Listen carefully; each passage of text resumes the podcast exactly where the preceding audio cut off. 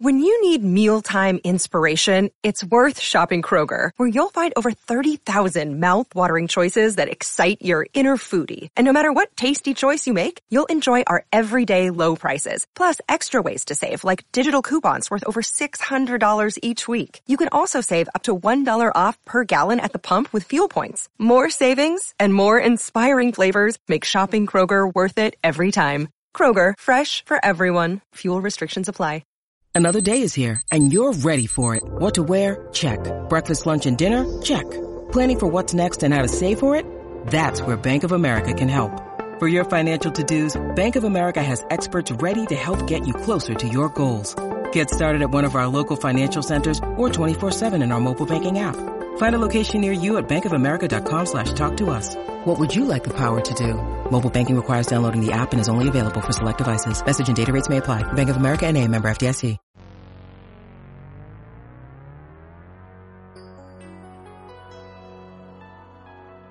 This is Larry H. Russell, host of Celtics Beat and author of the critically acclaimed book, Fall of the Boston Celtics, which you can still download for free by logging on to www.clnsradio.com/LHRbook.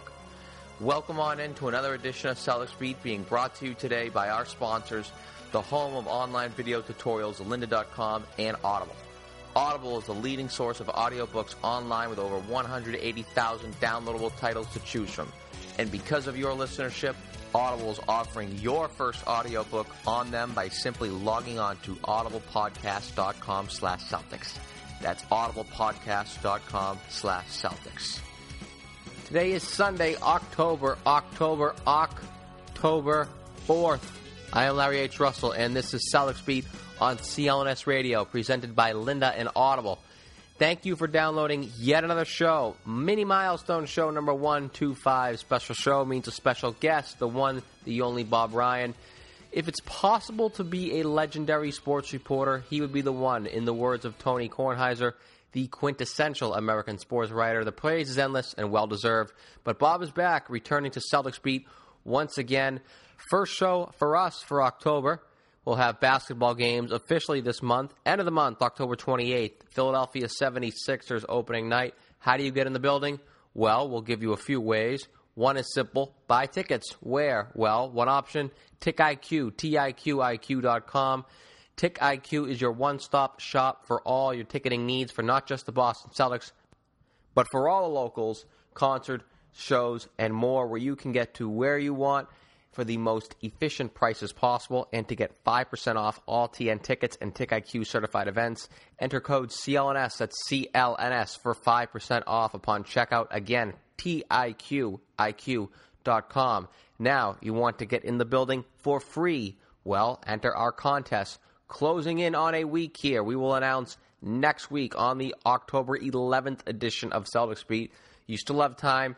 Simply enter by subscribing, rating, and reviewing Celtics Beat on iTunes and or Stitcher. I guess you increase your odds if you do both, but and or Stitcher, random drawing, that is it. Win will be drawn at random and announced on next week's show. Again, simply give us a rating and a review. Let us know what you think of the show, and we will pick a winner to attend opening night against Philly for the donut. But we got games this week. Overseas, across the pond, the team will travel to Italy, play a couple of international squads. First off, we'll be in Milan. And when we return here for the 11th and announce our winners for the contest, we'll also have some preseason games to digest. Last week on this show, for our audience, for their sake, because I thoroughly adhere to the comments and what they say, I avoided this topic. I know we've gotten feedback on this.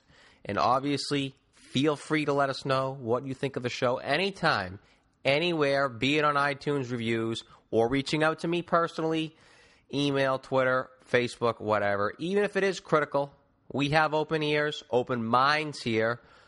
So we avoided the discussion last week after Media Day. It was really the only story because it was a story where we put all of our eyes on it. And I guess you know where I'm going. And I'm going to discuss it now this week because I personally believe it's all we cared about going into Media Day. It's all what everyone else discussed about after Media Day in the coming days afterward. And even now, we're a week and a half past the Media Day, and it's still part of the discussion, so I guess I have to do it. I have to add what I have to say. Jared Sullinger and his physical appearance, really, let alone conditioning, because, yes, as we've said, we don't have any games to work with yet, really, just appearance. And we are always told, don't judge a book by its cover, but guess what? I'm going to judge the book by its cover. You know what I think there, what I've said on prior shows last spring, over the summer, and now the question is this. It really is. What is the question, you ask? Well, it's our Facebook question of the week, presented by Harry's.com, a jewel of an internet company providing you with smooth and, most importantly, cost-effective shaves. Say goodbye to money going down the drain and utterly absurd arm and a leg prices for drugstore razor blades, and sign up for an account with Harry's at harrys.com for a starter's kit, which goes for $10, including a razor, shaving cream or gel, and a month's worth of braids for, again, all of $10 by simply mentioning Celtics upon checkout. That is Celtics at harrys.com. No questions there. But here is the one. Celtics Beat audience, what is Jared Sullinger's future with the Boston Celtics? Again, Facebook.com/Celtics Beat. That's Facebook.com/Celtics Beat for our Facebook question of the week, being presented by Harry's.com. Here's where I stand on this, and I want to bring this up with our guest Bob Ryan a little later in the show. But to me, I think it's time to cut the cord. Be it during this season, if there's an opportunity that presents itself, or just at the end of the season, move on.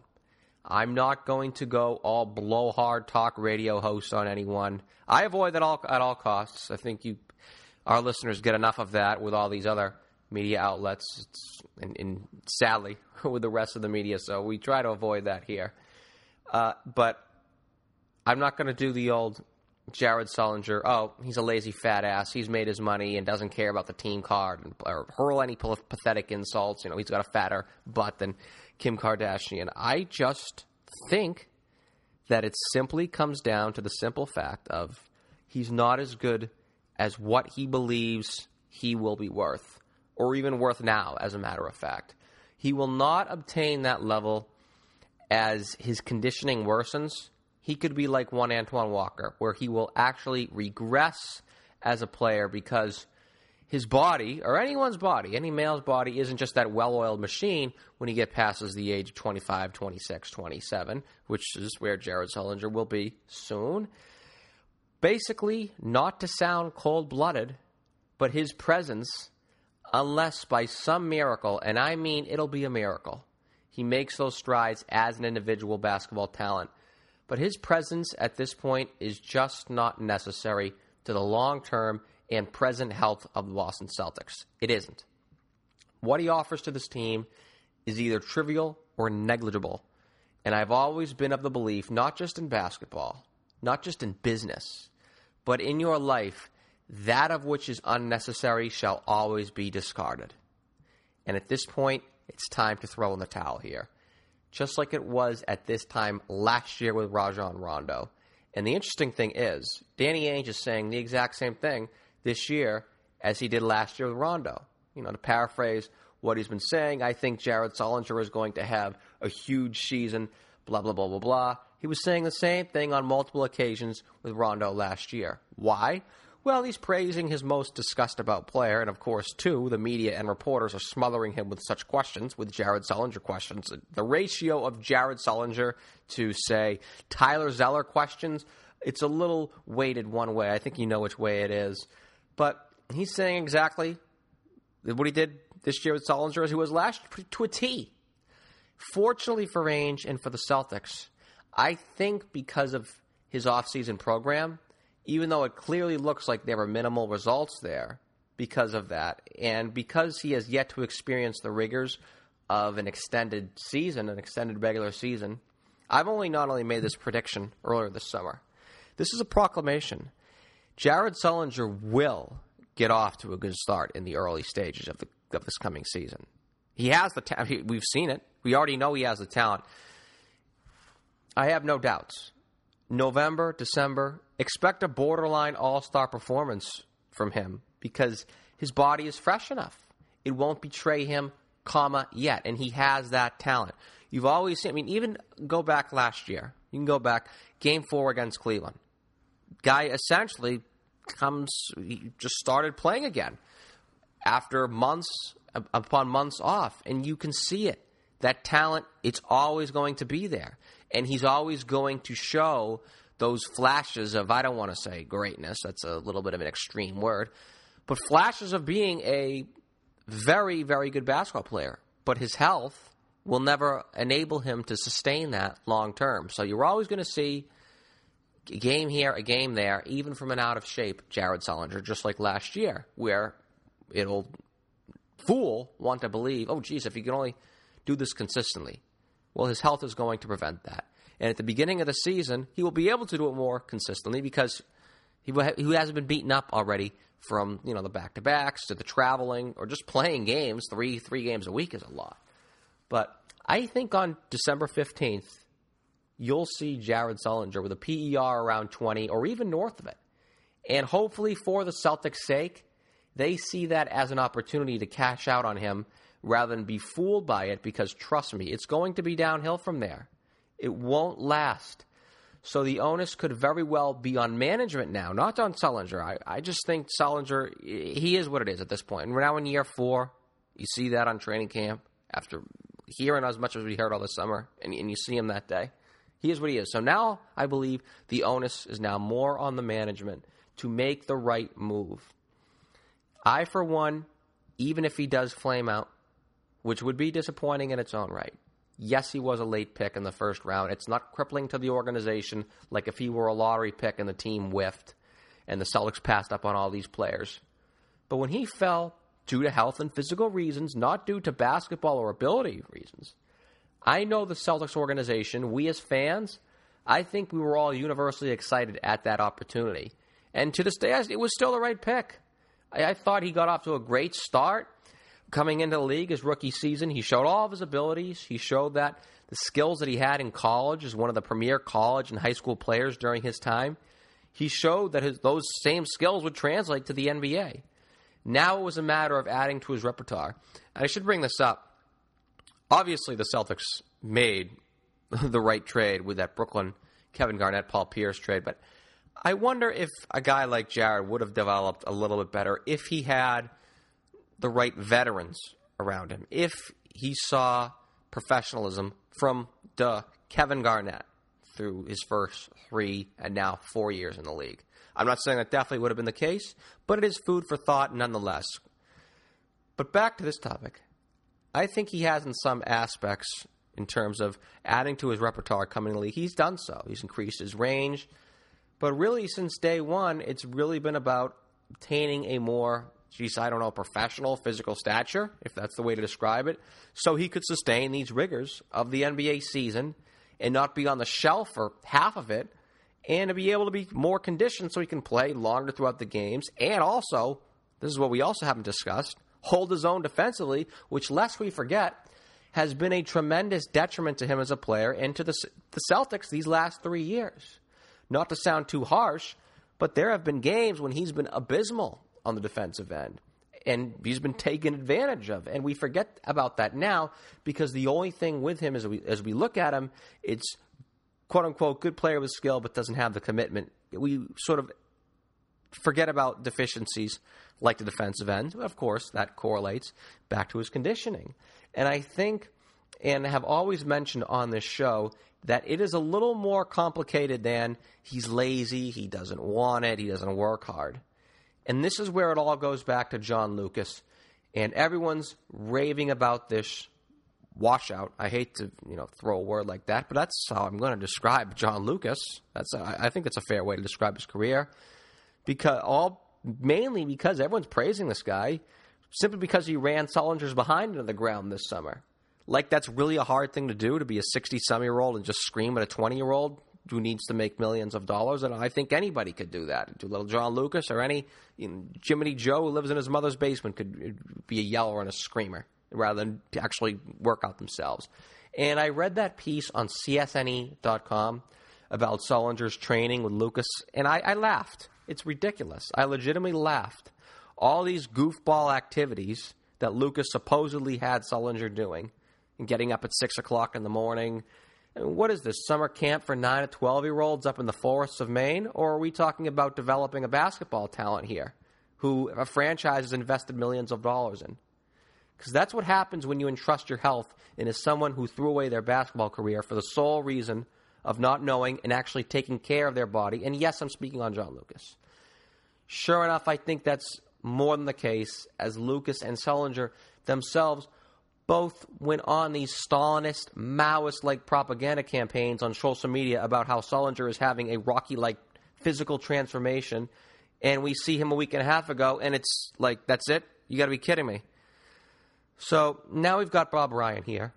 I'd like to spend not this entire chat with him talking about Mr. Sullinger. I promise we won't. In fact, no more than 20% of this. But so far, Jared has been the focal point of Celtics discussion, largely because with the Celtics taking a first-round pick on him, making him the focal point of the offenses they had, not the focal point, but at times, especially Stevens' first year, they've tried at least.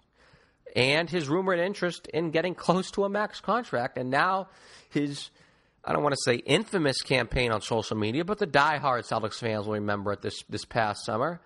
And he is the story in these parts, in the early parts of camp. That is almost going to change. Thank God, I think. I can't wait till we have these games, preseason games being played. I'm definitely looking forward to seeing who we think will surprise us, who we think will not, who's disappointing us. Just something to digest, but this is what we have on us right now. And the biggest thing will be that if he does get off to a good start, which I think he will be a borderline all-star guy, producing that, hopefully, Boston capitalizes on that, because I am positive he will not be producing at that level come February.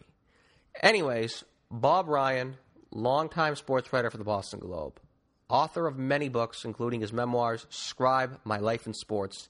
Still available at the usuals, your local independent bookstores, Amazon.com.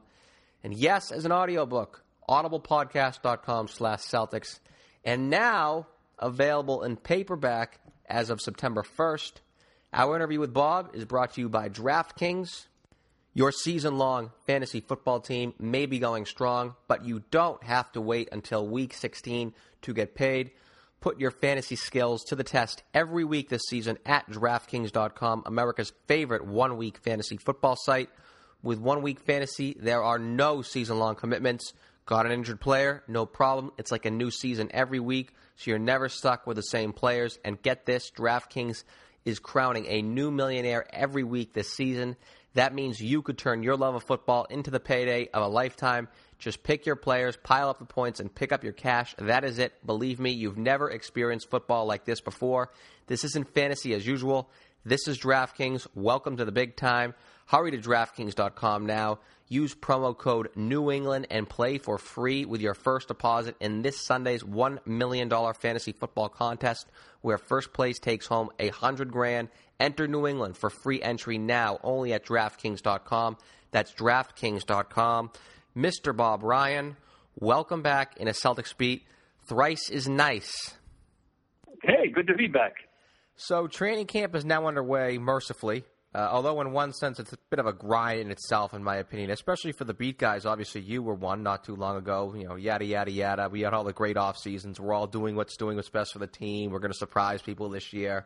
Cliche quotes to death until the real games actually begin. But I've been saying on the show, or not really, over the summer, let's be real ourselves. If there was really anything of intrigue, and I get criticized, but it seems like a wide portion of our audience, that's why I didn't go there on last week's show. But as we know, there really isn't much you can get out of things on media day, the early phases of training camp. But if there was one thing of intrigue, it's like, okay, what does Jared Sullinger look like? And I thought it was a bit of a... I've been interested in his whole circumstance from the beginning, because the guy intrigues me. He does one thing. He has a knack for rebounding. He's a natural born rebounder. That alone will keep him employed for a long time, unless he does eventually Lonnie Shilton himself out of the league, which for those of you who are older know that means eat yourself out of the league. No, I hope he doesn't do that. I was hoping that he would skip the fitness religion 100%. I guess we don't know whether he's got it or not. We'll have to see how he actually plays, because the big thing with him to me is not what he can do, it's how often and long he can do it and stay on the floor for 25 or 30 minutes and bring everything to the table that he brings. He has great hands and great feet. He has got a low-post game. I'm not enamored of the three. I hope he doesn't fall in love with it. I fear already that he has.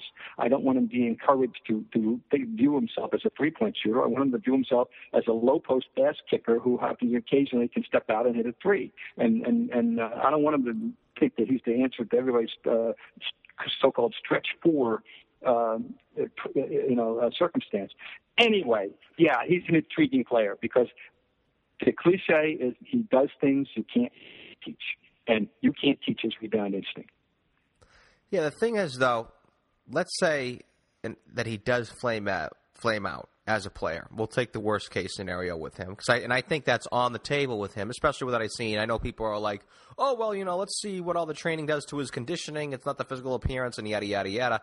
I mean, I actually think the physical appearance means a lot, because if he doesn't really look the part, I highly doubt that he is the part. And as you mentioned with him, the big issue with him is staying on the floor, and it's not just for the 25 to 30 minutes.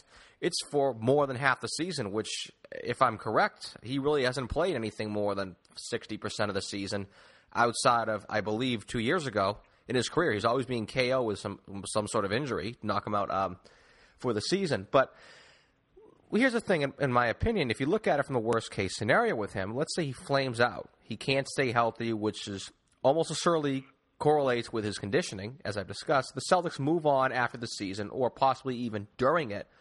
Would it even seem like that big of a letdown? Like, if he flames out, it's sort of like, oh, well, Boston at least has some options there, as opposed to, say, some 15 years ago, I'm going to bring a name up that you're going to love me here, with Antoine Walker. It seemed like if he failed to realize his potential, which ended up happening, it was almost a disaster. I think it's a valid point. They have depth.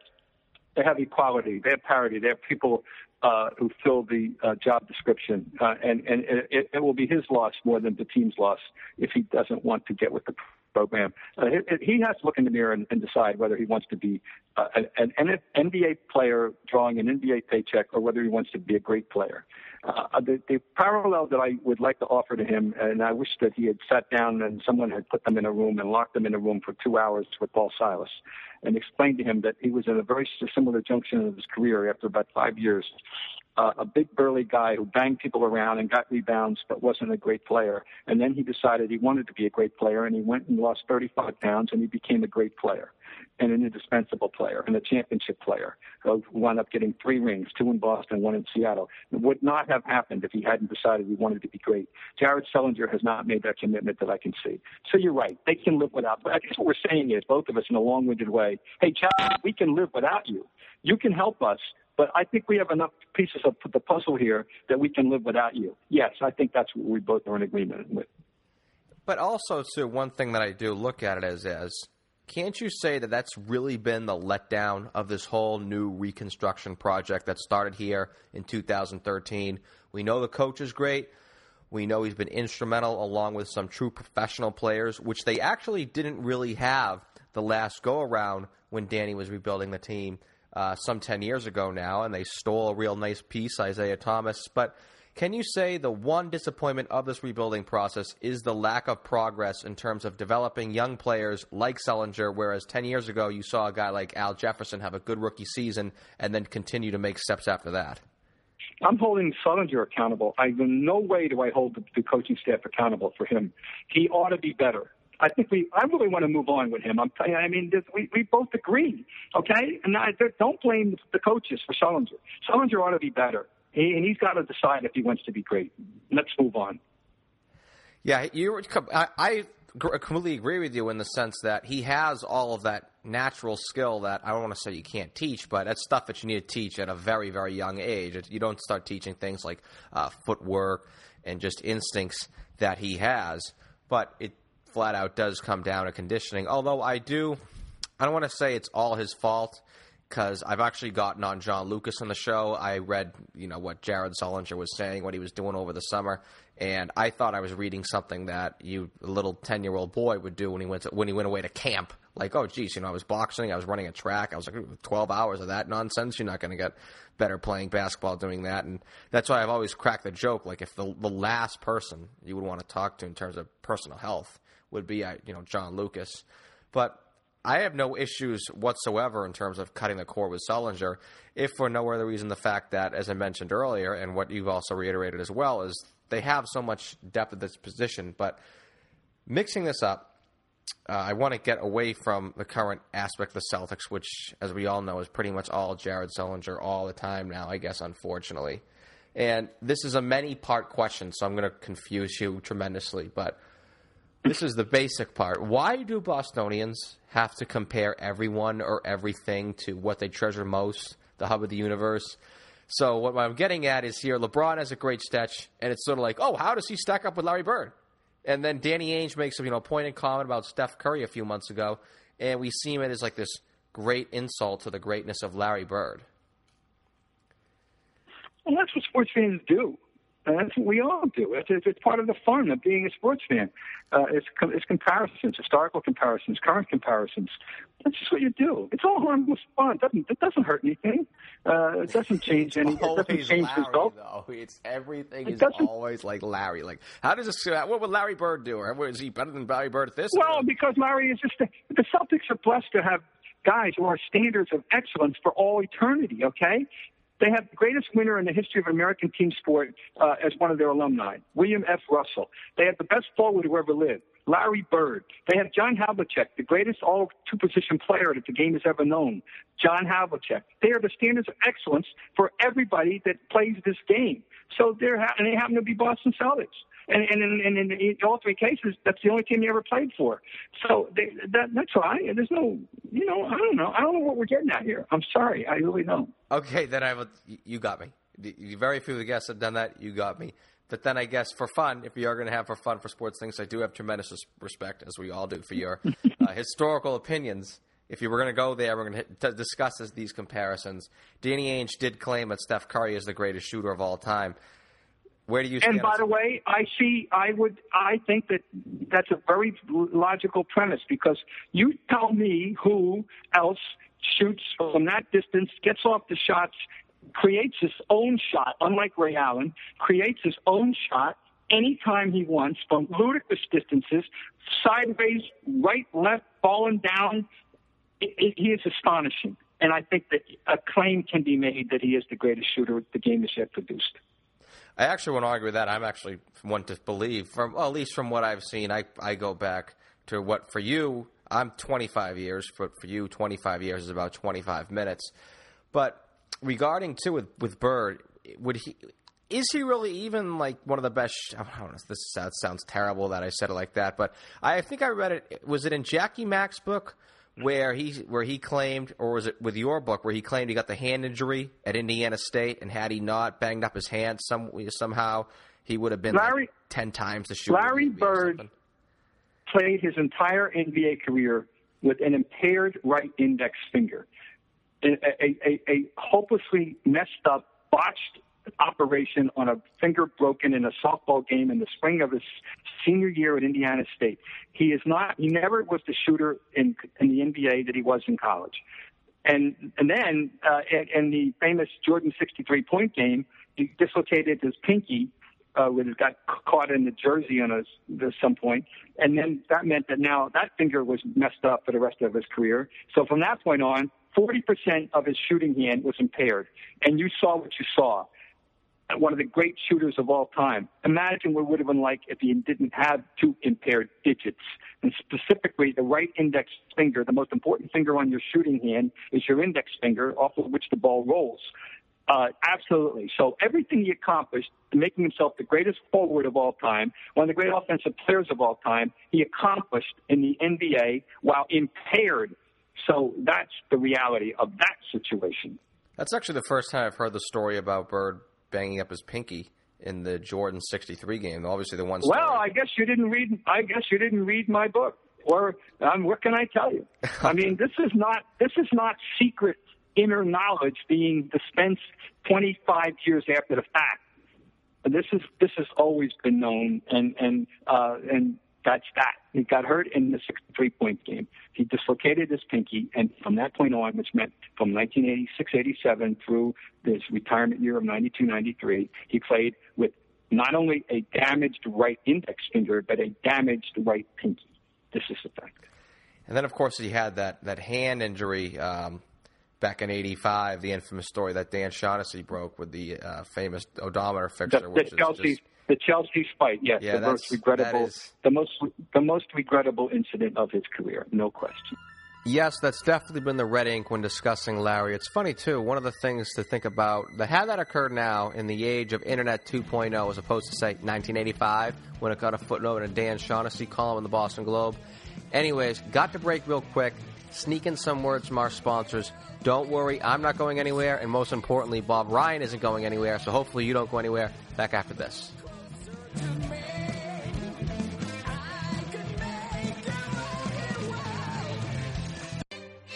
This is Larry H. Russell back here again, and let me tell you a little something about me. I'm always reading a book, or three, be it a revolutionary breakthrough on neuroscience such as Daniel Kahneman's Thinking Fast and Slow, or even a philosophical masterpiece like Plato's Republic. I'm always doing whatever means to soak up as much knowledge as I can about the world we live in. And we can't do that without literature. But not everyone finds it convenient to carry around all 6 volumes of the history of the decline and fall of the Roman Empire with them. But there's a solution. My good friends over at Audible. Audible is a leading provider of audiobooks with over 150,000 downloadable titles across all types of literature. You don't need to be all alone creating that impossible private time with our everyday lives of chaos to do some reading and relaxing. Audiobooks are great to listen to wherever, be it in the gym, doing chores at work or around the house, driving, riding, shopping, whatever. Audiobooks are the remedy for you. And Celtics Beat and Audible are teaming up to offer you your first audiobook for free. Just go to audiblepodcast.com/Celtics. That's audiblepodcast.com/Celtics.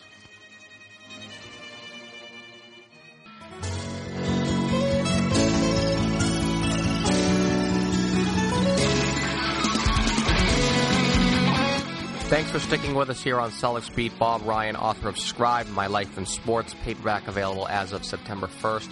I'll shift back to discussing these 2016 Boston Celtics Sans Jared Sullinger, of course. Kind of want to get your pulse here, Bob, on how you look at things going into this season. I'll start off by asking a pretty lame and general question to gauge your feelings heading into this season, or this preseason for that matter. One of my concerns regarding this team would be internal issues developing, to sum it up. I'm just really concerned with all these pieces. It will be very tough to manage all these personalities here. And not only that, the team is pretty much made up of a lot of new faces, so these guys aren't all that familiar with each other, we think, on and off the court. However, maybe a little foreign field trip could be just what the doctor ordered, a la the 2008 team, although this year's team does not share nearly the same aspirations as that team did some good goodness 8 years ago now. Anyways, here's my lame little question. Is this getaway good for this group or just a travel nuisance? No, the coaches don't like it in one sense, you know, that disrupts the routine, but Doc is a big advocate of it, and I know advice that Brad, it's a very beneficial thing. The benefits outweigh any of the logistical problems, I think. I'm all for it, yes. It was instrumental with that team, and that team was different because they had brought together the new guys, the 2 new guys, and one of them very important in personality, and Garnett. People had to get used to him, and it was very important. And the Doc had the Ubuntu thing going, and they benefited from it. We will see whether this team will derive a benefit, but I don't think it's going to. At the worst, it'll be neutral, and I think it's a good year to do it. But it's a different circumstance, and as you say, it is not going to produce an NBA champion. But what we hope it produces is a team that wins somewhere in the mid to high 40s. Which would be my best hope for them, and it has a successful season.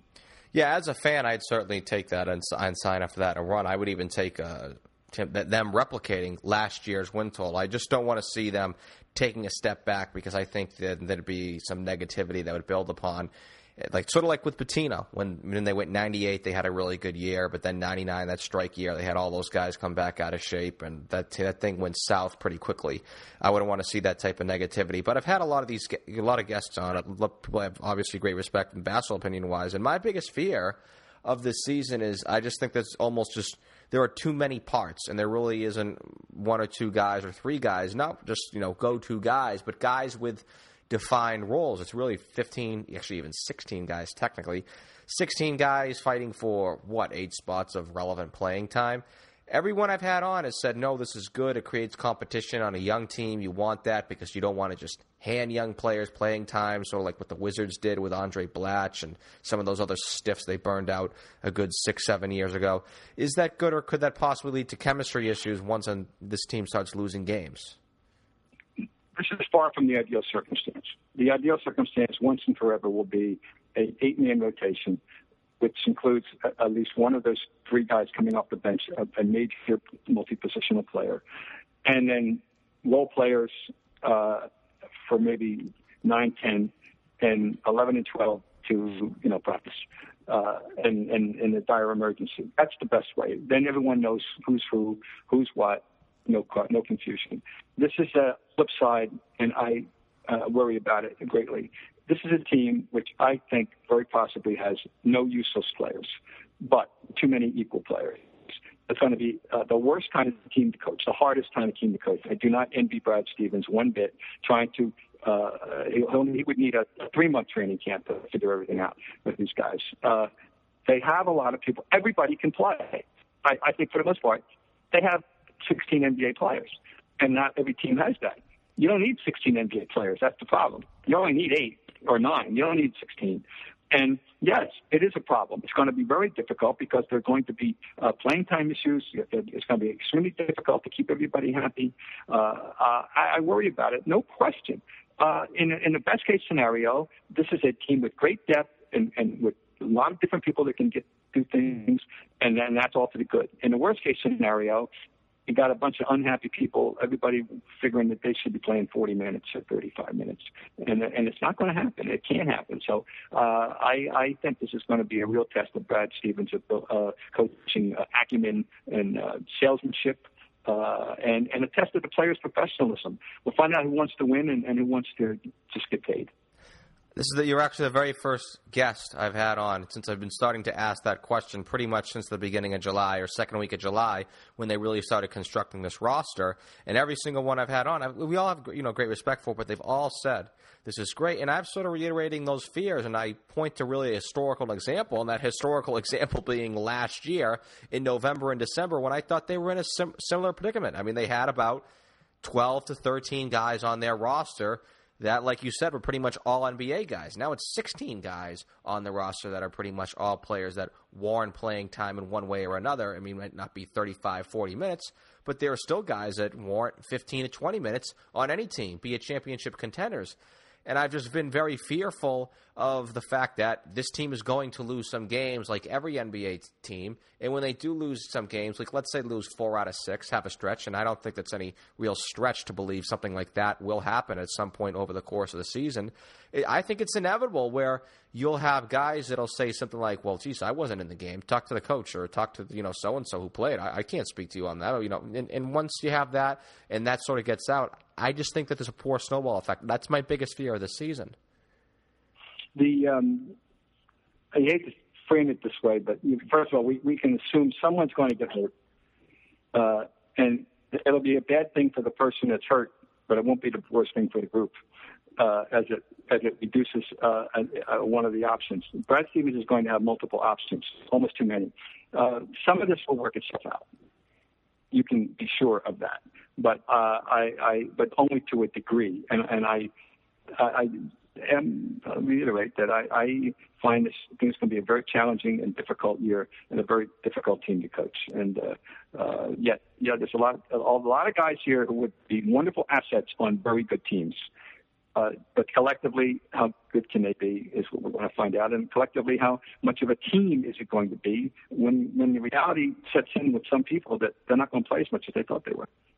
Yeah, I think that is a tremendous issue. You have not only that, and you have also all those guys on the front court that are all in contract years. David Lee, contract year. Amir Johnson, essentially contract year. He's a non-guaranteed deal, as is Jonas Jerebko. You have Jared Sullinger essentially paying for his biggest contract. So when you have all these guys, not all of them, but a good chunk of those guys not getting the playing time that they believe they should get and that they want, because they obviously want to perform so they can put numbers on the board and obviously impress other teams, that I think is going to be an issue. And one thing that I've really sort of harped on about this offseason, and I don't really want to sound like Mr. Negative, because I do think the team will have a decent year. It just won't be as good as some people believe. I think they'll replicate last year's win total, but I also am concerned about worst-case scenarios, which is me and you and discuss. But one thing that I'm slightly upset about this offseason, I know that Superstar X, Superstar Y, Superstar Z were not available via trade. I appreciate the team being patient, but don't you think that the organization, to an extent, sort of owes Brad Stevens like just a more manageable roster rather than just constantly throwing mud against the wall and say, here, you figure it out? Because I think that's just stressful in itself. I would like to see him focus more on coaching rather than focus on coaching and focusing on managing egos. Well, what do you want? I don't know what you want. What do we want Danny to do? We don't want him to consciously take lesser players than. It's like telling a college coach, don't recruit the best player you can find, kind of thing. I mean, he's trying to give him options. I mean, that's the second. If you don't have a superstar, trying to give him options. But, I mean, there's a limit, you don't need 16 of them. That's all I'm saying. And you mentioned two guys that, to me, they got to play. Johnson gives them a dimension they did not have. And Lee is a walk-in 18 and 10 if he gets to play. And he, as you point out properly, he's going to be, not that you ever have to worry ever about David Lee hustling or not playing hard, but still an extra little layer of incentive is going to be there for him at this age of his age to prove his viability for one more multi-year contract somewhere. And I think he's got to play, and I think Johnson has to play. So that said, it's going to be cutthroat competition to see who else is going to join them in the front court. Another guy we haven't mentioned the name, who I always love, and I think he enhances an offense if they use him right. I'm anxious to see what he's like in year three. Is Olynyk. I'm a paid-up member of the Kelly Olynyk fan club, and I love the way he can pass, and I just want that asset to be utilized a little more than it has been. Yeah, that's the thing they have. If only all the players they have could be like one player. Like they just take all the little things that they could all do. They could be one player, but each player sort of brings a different dimension. But it's going to be, I think, tremendously stressful for Brad Stevens to figure out what formula is going to work. And I know it just almost sounds like you could mention, it almost sounds idiotic of me. Well, Brad, don't worry about – well, number one, Brad doesn't stress. That's one reason why he's going to be a successful coach at both levels as long as he wants. He doesn't stress. He's just too level-headed. He will never get an ulcer, and that's fine. Not that people talk about ulcers anymore. But Brad doesn't stress. But you're right. I told you I think it's going to be a difficult team to coach. I don't envy him at all, but I do think he can handle it. But it's not going to be easy. He's going to earn his money. There is no question, and he's going to have to follow one of Chuck Daly's most important admonitions, one of the most important things that a coach has to understand. And the great Chuck Daly said, one of the best assets the coach can have is bad hearing. And we all know what he meant. So I'm going to have to basically now go to the most general part of all. We've been talking really about the doomsday scenarios. I think there's a good chance that it could play out. I do, at the very least, believe it's what will happen, at least early on in the season when it takes a little time to figure out who should be playing, really. Most general question of all, gut feeling, or of course using your mind as well, where do you feel this team will finish up come May or maybe even April? I absolutely do not know. I was thinking about this today. What do we know about the East? Here's what we know about the East. The unquestioned favorite is the same favorite. The next team up is either going to be Chicago, which, once again, as would become their norm, we have no idea what they're going to get from Rose. But I still like Chicago. Miami is clearly improved, and you can look, they're a playoff mortal lock. They're a home court advantage team. There's three. Then we draw the line. The Celtics, are they any better than Toronto? Are they any better than Washington? Are they any better than Atlanta?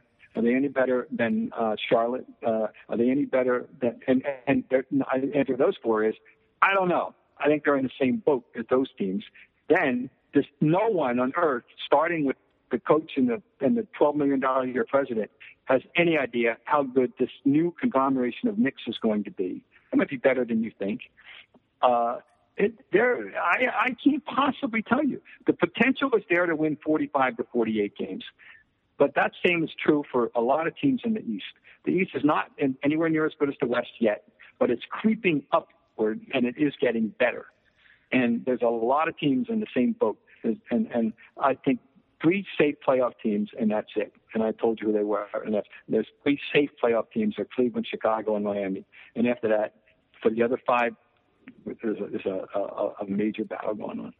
Yeah, see, I would streak down Beacon Street completely naked if the team won 45 to 48 games, because I am petrified and legitimately petrified if this team does creep back to, say, 37-38 wins. There are some issues internally with chemistry issues. Some of these young players plateau or even regress for that matter, and you now go from year 3 to year 4. As an organization, you really can't sell the whole, well, we have all these draft picks things. Well, I guess you can, but I think as much as they have going for them in terms of, I mean, from the concrete standpoint, with all these quote-unquote, I hate using this word, but it's the word we have to use, assets, poker chips, what do you call it, with the draft picks. But I think one of the things they gained last year that they really hadn't, they couldn't 10 years ago was... To an extent, there was a good winning culture in place, and I think that has come across from last year. I think that's eradicated if this team slips back out of the postseason, into the lottery, and I know that people are going to be saying, well, this team needs a lottery pick, yada, yada, yada. I still think that just maintaining or building upon, hopefully, what they had last year is far supersedes at draft choices whatsoever, and I would be tremendously concerned for the organization and maybe the future of some of the people they have in the organization if the team slips back into the lottery. Well, you're thinking too much, and I'm only worried about 2015-16, excuse me. And really, I mean, you're thinking a lot. You're worried. I'm not focusing on that. I'm focusing on, I want to see, I'm not projecting or worrying about the ramifications of things go south this year. Until it does, I'm not worried about it. I'm just not. And I'm not denying what you said. It has great validity. That's fine. But it's just not where I am. I can't expend that kind of energy. I'm not worried about it. I'm just looking forward to see them play basketball. I'm very serious. I'm not putting you down. I'm just, you're right. But I'm just choosing not to even worry about it. That's not, I can't do anything about it. I learned that a long time ago. I can't do anything about it. Whatever's going to happen is going to happen. And we're not going to, you can't do anything about it either. But the potential is there. I think we agree. There are a lot of players we like. We mentioned one of the most lovable players in the whole team, and that's Jay Crowder. I love Jay Crowder. And I'm looking forward to seeing what Thomas is going to bring. And hopefully that Thomas is going to accept his role and understand how valuable he is coming off the bench. But we're not sure that that's going to happen. Anyway, I want to see it all materialize, Larry, and I'm not worried about 2016-17. Believe me, I'll start worrying about things when the time comes. I don't think there's any better way to conclude the interview than with a psychiatric session on your behalf.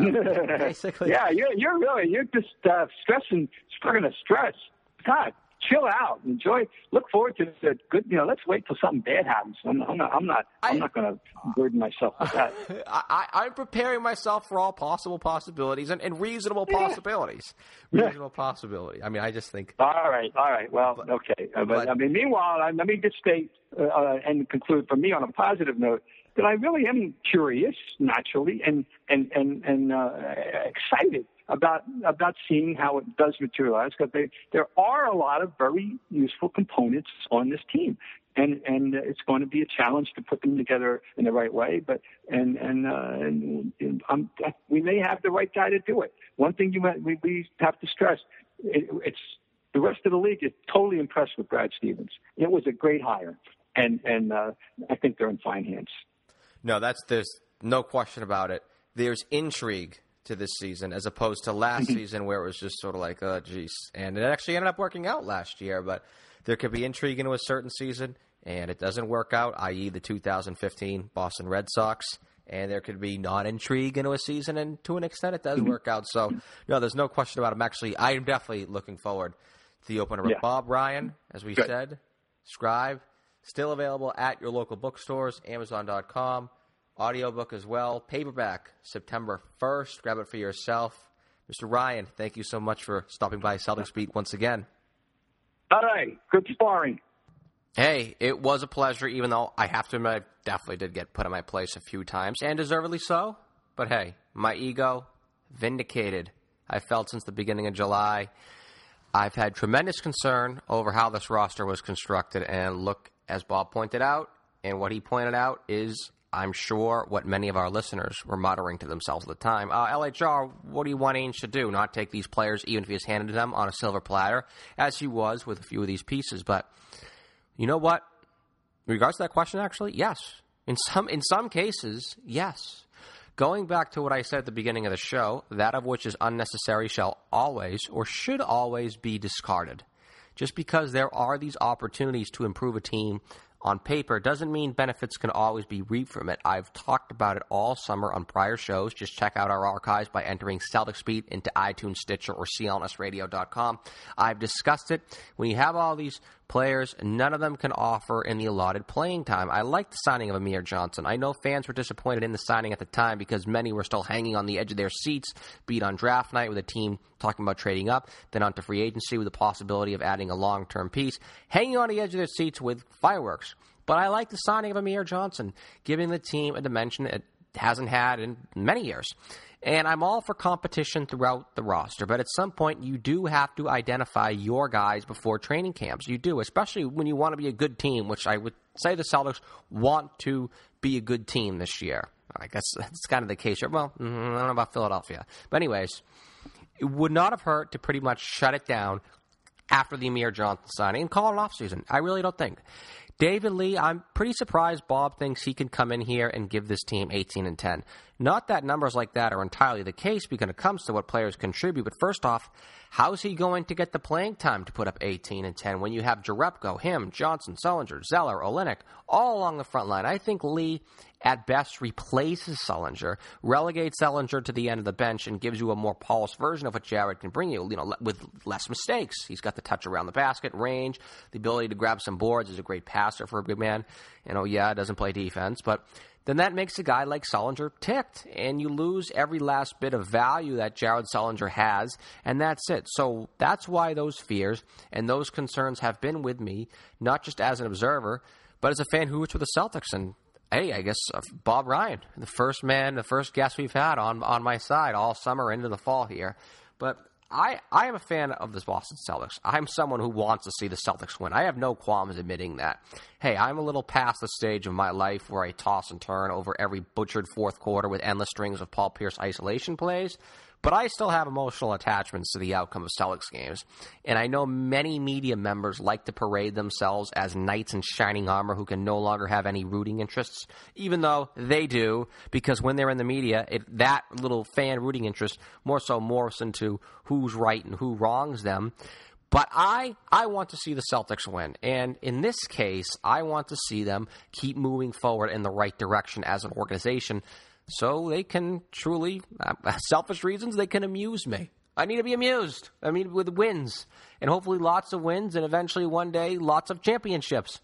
So I did express my concerns of this coming season. I do look at these doomsday scenarios of potential chemistry issues on the team. And credit to Dr. Bob there for maybe easing me, playing the role of psychiatrist. But do I think they will play out? Personally, it's probably 60-40. That's a gutless prediction. I think I'm with most. This team is probably going to win in and around 39 to 43 games, get into the playoffs as a 7 or 8 seed, but with a possibility of things maybe even getting out of control. Those are my fears. If you share them, guess what? I agree with you. And if you don't, Well, I've never been one to tell people how to live their lives, except that you should be clean-shaven, presentable, and using internet companies like Harry's.com. You should be eating low-carb. You should be basing your diet around humanely raised animals and to your convenience, providing by the network of small family ranches at AmericanFarmersNetwork.com. You must do this. But other than that, I'd never tell you how to react as a fan of this team, let alone live your life. Never. And did I just mention AmericanFarmersNetwork.com? And is it Steak and Egg Sunday? Why, yes, it is. It is drawing near. The kitchen beckons. It's almost time. But now, around the NBA in 5, it's here. Being presented by, as always, the fatty, juicy, mouth-watering steaks at AmericanFarmersNetwork.com. A consumer should know where their food comes from and the standards that should be adhered to. And American Farmers Network meats are produced by the network of small family farmers who are committed to the most natural and compassionate approach to ranching. Their production standards go above and beyond even USDA regulations, and all of their certified organic beef is 100% grass-fed from poultry to pork and, of course, beef. AFN's family ranchers are committed to providing you and your family with the healthiest, most nutritious meat so you can live the healthy lifestyle in which you have a right to. What are you waiting for? Log on to AmericanFarmersNetwork.com and eat and live healthy today. Tom Thibodeau, he wants to be healthy. In an interview with NBA.com, unemployed for the first time since 1991. Oddly enough, that was the last time his mentor and the guy he really broke in the league with, Pat Riley, that was the last time he was unemployed, and he took that year off to work for NBC. But no job in the NBA for Tom Thibodeau. Says he's taking a sabbatical. His words, not mine. Look, he can do what he wants. Doesn't need me to tell him that. But I wonder how this will play out for him. Last big-name coach in any sport, off the top of my head, to do this. Bill Cowher grabbed a TV deal with the NFL on CBS. Never really gave it up. And then you can even say the same about John Gruden. He's another one. Will Thibodeau get cozy with life out of the daily grind of travel, game tape, 3 in the morning, managing way too many other people's lives and not having a family of his own? Or can he just not help himself? Is he addicted? Is he caught up in not just the lifestyle, but the quest to succeed and the thirst for that success? Sometimes that consumes anyone. We've all had aspects of our lives where we obsess ourselves. I'd like to think we'll see a repeat of what Pat Riley did, where he took that 91 season off after the Lakers, and the Knicks offered him everything but the George Washington Bridge, and boom, he was back. Thibodeau, he'll be able to pick his spots after a year, but he has to be careful. One could take a year off, maybe 2. Executives, fans, management, everyone has short memories, and it's easy to lose that luster the longer one sits out. But we'll see. I didn't say anything of value there. But I do think 1 year, little neuro and hormone reset for a year, and lock something up. Big market, that Laker position almost surely will become open after the season, and they'll have plenty of money to go at it with him. So that's my early take on that situation. But next, get to his former player. Derrick Rose out God knows how long with God knows what kind of injury. Actually, more accurate. Timetable for return still is yet to be set, but a fracture in his face after sustaining a teammate's elbow in a practice this past week. I do not know why we use this to chastise Derrick Rose's work ethic or commitment to his craft. There are far and almost an endless array of instances we can do that with.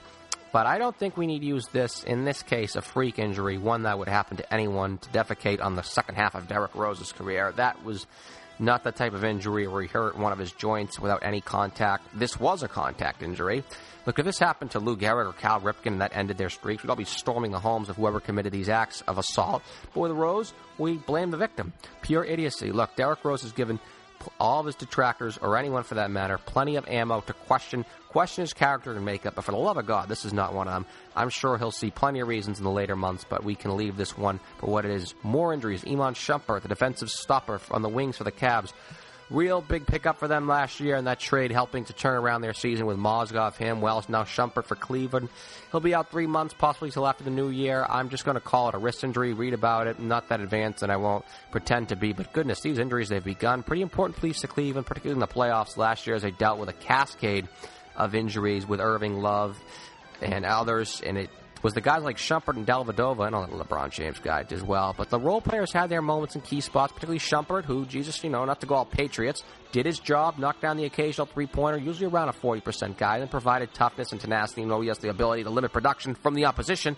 Now with Cleveland, I know everyone is going to just get on them. They're cursed, etc. Easy. They're going to sleepwalk through the Eastern Conference and likely even in the playoffs. I mean, they made it to the finals with a skeleton roster last year, for goodness sakes.